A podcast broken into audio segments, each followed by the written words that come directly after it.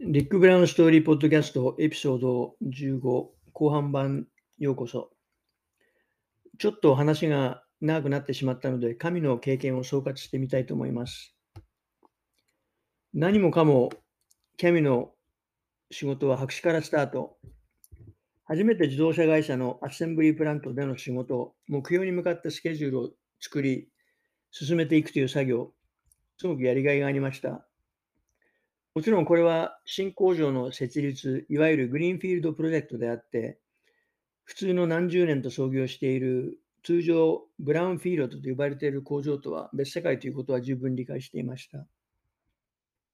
自分自身工場経験がないことは別として、いろんな経験で神に来た大勢の新入社員に何を教え、何を吸収してもらうのか、そのためのトレーニングをどのように展開していくのか、何が工場の運営について本当に重要なのか、鈴木の経験とそれを北米で鈴木生産生産方式を導入するにあたってみんなで考え、話し合い、構築していきました。生駒さんに密度に接することができたということは、彼の意思をみんなに伝える役割があったので、それが本当に自分でいろんなことを吸収するいい機会になりました。まあ、社長が言ってることを自分なりに理解し、カナダ人に分かってもらうように説明する。ただ、直訳するというわけではなく、日本文化に接したことがない仲間に分かってもらうためには、どのように説明すればいいのか。別にすごく苦労したわけではありません。自分自身、このチャレンジが好きでした。また、それをやることで、みんなの目には僕が生駒さん、また、戸村壮太両方に信頼されていると映り、研修グループ仲間のみんなの信憑性の向上にもつながりました。鈴木は初めからこのオペレーションを鈴木流で導入し、成功させる意気込みでした。送ってきた課長レベルの人材の質を見ても分かるように真剣でした。彼らの中には神の後、鈴木の工場に戻り、重要な職に配置され、例えば塗装にいた生産技術の涌田さんなどは僕が鈴木本社に配置された頃には役員として生産分野で抜擢されていました。また、マネージャー格のアドバイザーとは別に、班長、組長、総勢200人をワングループとしてカナダに送り込み、送り込み現場研修も実施していました。総勢200人、若い人もいればベテランも揃っており、全員仕事を熟知したグループでした。続きがある浜松近辺で生まれ育った人がほとんど、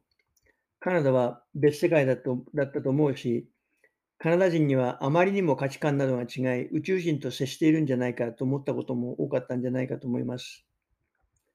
浜松の町には車体工場だけではなく部品工場もたくさんあり、ブラジル人もたくさん働いていたので、外国人と接するということは彼らも多かったかもしれませんが、実際に自分の部下として受け入れ、朝から晩まで毎日仕事に、毎日一緒に仕事をするということは、カナダ人にとっても鈴木の人にとっても並大抵なことじゃなかったんだと思います。双方を受け入れることができない仲間もいました。でも僕はみんなよく耐えたと思います。人間関係から発生する重大な問題はほとんどありませんでした。LINE で直接生産に関わるメンバーを神ではプロダクションアソーシエツと呼び、ただ朝会社に来て LINE に配置され、手作業、また体を使って8時間やるだけじゃなく、頭を使って提案を書いて提出し、時には時間外には QC サークルにも参加していました。工場はただの仕事場、8時間やることやって給料もらって終わったら家へ帰る。家へ帰る確かに基本的にはそうなんですが、自主的に何かをやるとか、ちょっと早めに会社に来て仕事の準備をする。終了のベルが鳴ってもやってる仕事は何でも一応終わらせて、それから帰る。鈴木の人たちはそういうマインドで働いているんですけれども、キャミの従業員にとっては何でそこまでやらなければいけないのかという仕事のぶつかりもありました。鈴木の人たちにとって当たり前の話。カナダカナダの何人かはそれが飲み込め飲み込みませんでした。そういうぶつかりがぶつかりがよくあり、双方言い合うんですが、お互い言葉で表現できず勘違いしていました。そういう時はよく呼ばれて仲間に入って、仲介に入っていました。でもほとんどは基本的には言葉の壁だけでお互い気持ちを吐けば済むこと、僕自身でも話を聞いて人を見てれば、ああ、誤解だとか、この人は何言っても無理だな、などはすぐ分かりました。何しろ異文化から来た2人が朝から晩まで一緒にいるわけですからいろいろあります。日本から来た班長、組長レベルのアドバイザーと一緒にやっていて、キャミの中、または外を含めて大事になったことは、大事になったことは一切ありませんでした。一回一人がバイクで事故を起こし、相手が悪かったのに英語が喋れなかったので一方的に処理され、ひどい目に遭ったことがありました。話を聞いてあまりあまりにもひどいので、彼と彼と二人で後で一緒に警察に掛け合い、物事を正したことがあったぐらいです。LINE では女性が何人か働いていましたが、鈴木の若い男性のアドバイザーと研修を受けているカナダ人の女の子との間の恋愛話などは残念なことに僕が知っている限り一つもありませんでした。工場設立に関して GM と鈴木が話を始めた時から鈴木側は非常にクリアな立場をとっていました。神は鈴木プロダクションシステムで車を生産する GM カナダの方が物流分野などでは自動化が続きより進んでいる面もあり、それらはオペレーションによって導入もしましたが、それ以外は基本的には流れ生産方式で車を生産しました。もし GM と GM の組合、GM カナダの組合、CAW が GM 流のやり方を一方的に条件にしていたら、キャミは実現していなかったでしょう。やるなら鈴木流、それだけでした。もちろん鈴木にも組合があります。だからそれが別に問題というわけではありません。でもカナダの工場内で存在している各種の組合ルールでキャミが縛られるのを拒んでいました。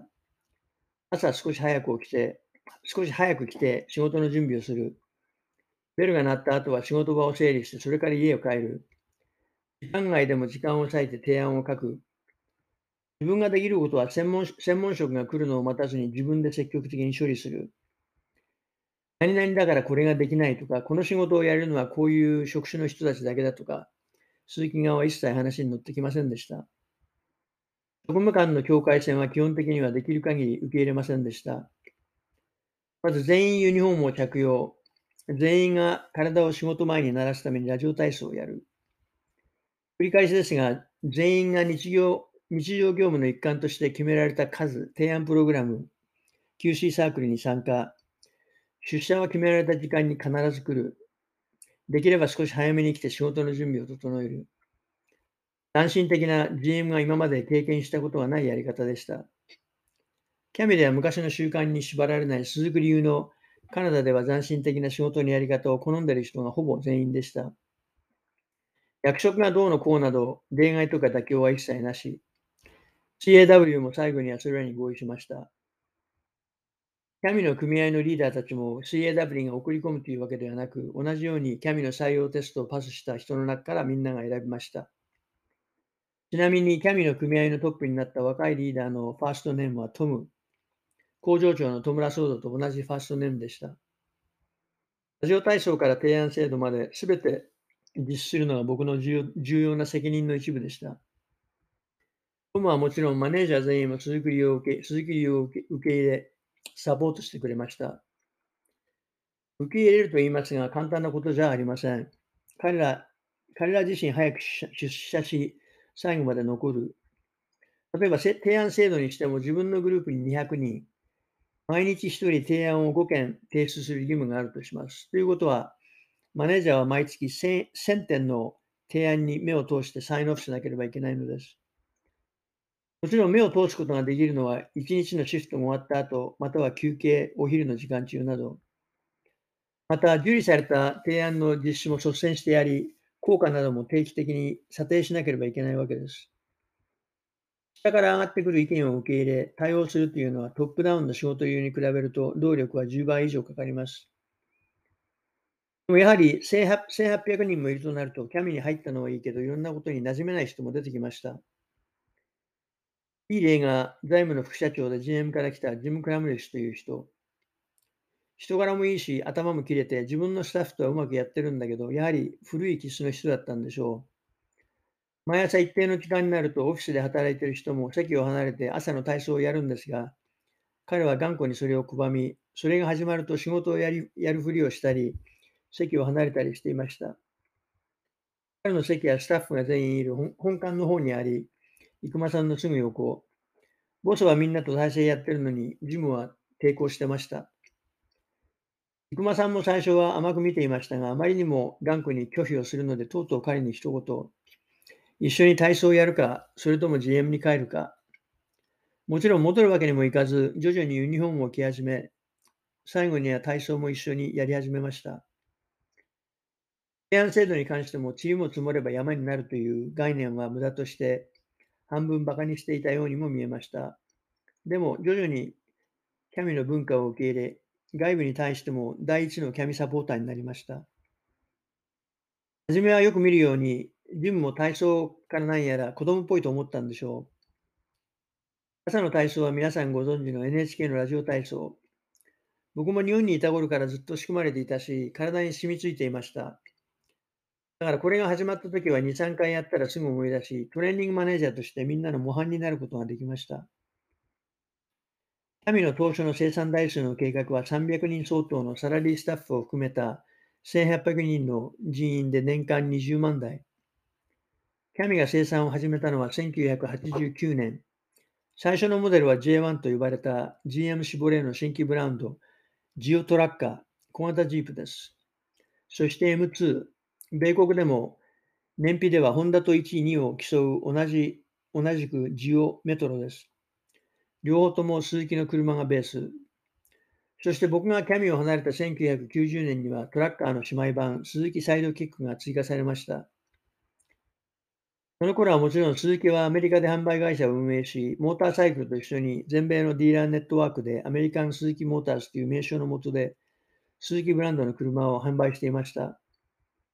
よくみんな勘違いするんですが、スズキサイドキックはあのコンスーマーズレポートの記事で話題になった小型の鈴木侍ではなく、それよりワンセグメント上のワンセグメント上のジープです。生産開始後すぐ、 CAMI の工場は一躍ハーバーハーバーレポートに北米第一の生産性を持つ工場として認められ、また生産された車は JD パワーズの各種の賞も受賞していました。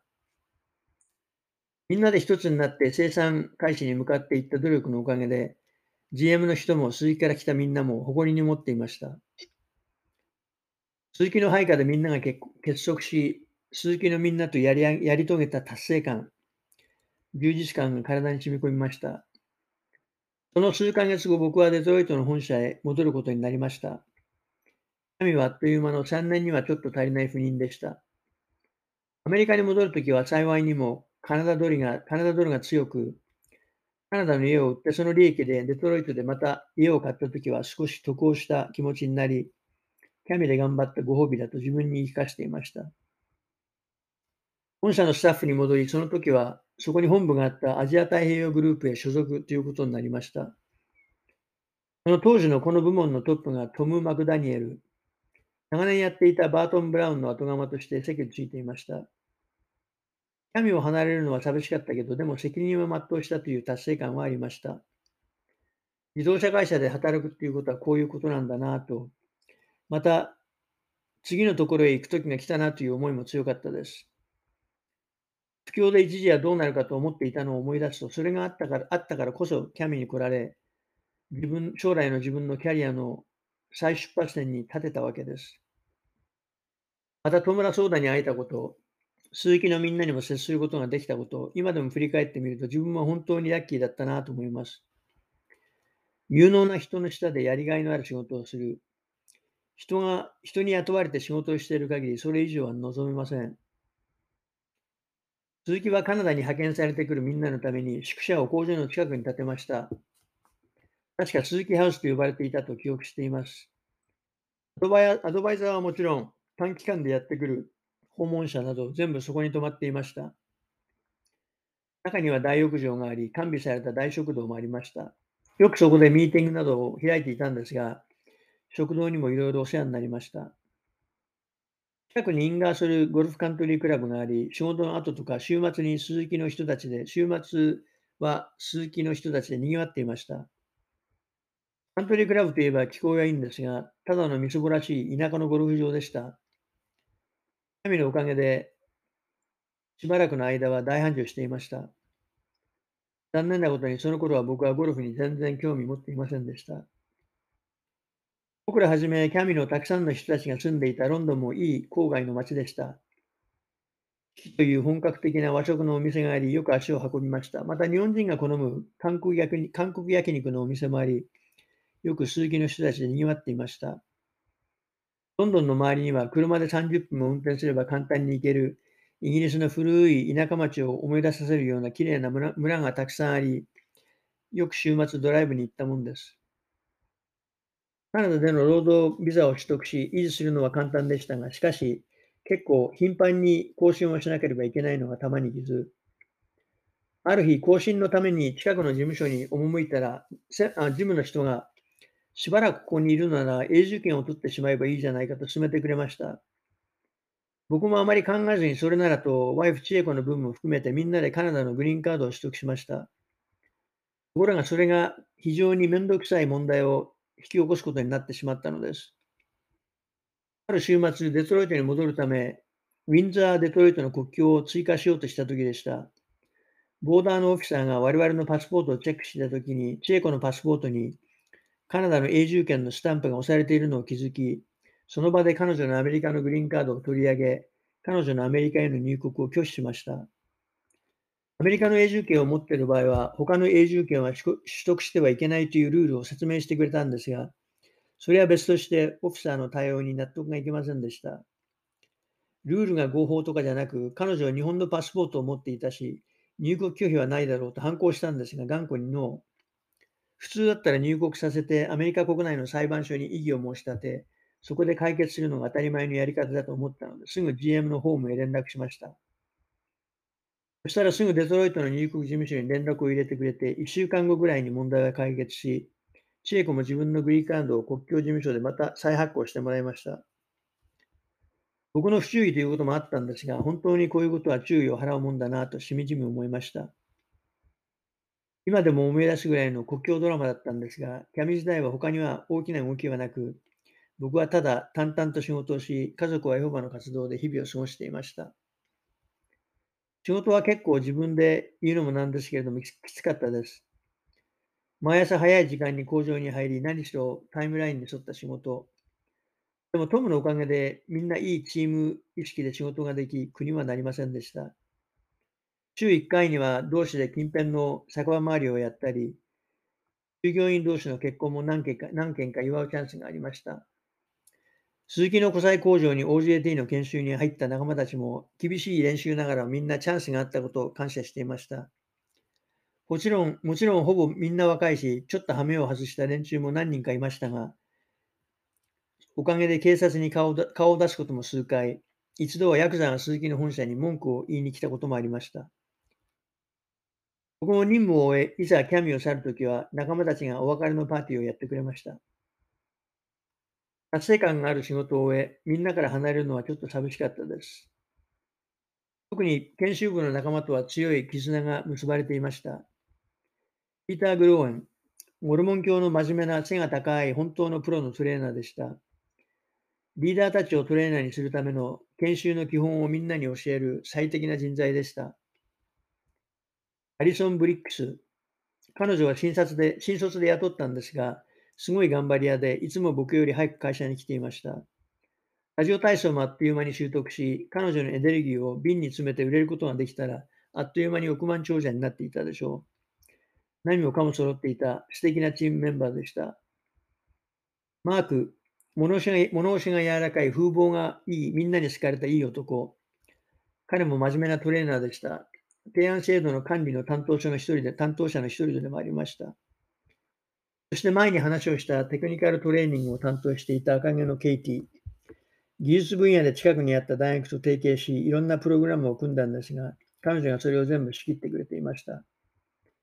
そして最後に研修のスケジュール管理、また提案制度のボスだったビッキー・ルーク。何しろ陽気でビールが大好き。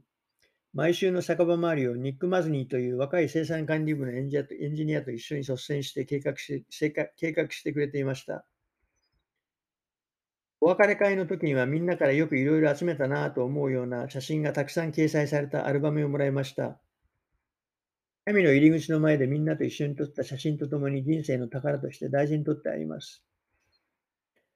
この話を終える前に、ある記憶に残る一つのシーンを一回紹介させてください。